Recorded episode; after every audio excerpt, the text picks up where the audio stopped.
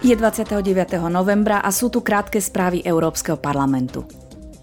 Výbor pre životné prostredie a verejné zdravie bude hlasovať o návrhu právneho predpisu na lepšiu ochranu životného prostredia a zdravia ľudí pred dosahom prepravy odpadu. Cieľom je uľahčiť prepravu odpadu na opätovné použitie a recykláciu a takisto zabezpečiť, aby Európska únia nevyvážala odpad do tretích krajín. Výbor Európskeho parlamentu pre ústavné veci plánuje prijať sériu návrhov, ktorými chce občanom Európskej únie zabezpečiť právo voliť a kandidovať v európskych voľbách, aj keď žijú v inom členskom štáte.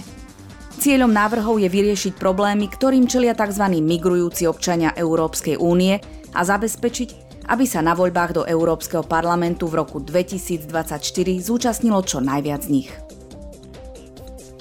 Výbor pre občianske slobody, spravodlivosť a vnútorné veci spolu s Výborom pre práva žien a rodovú rovnosť usporiadali vypočutie o boji proti obchodovaniu s ľuďmi na účely sexuálneho vykorisťovania v súvislosti s vojnou Ruska proti Ukrajine.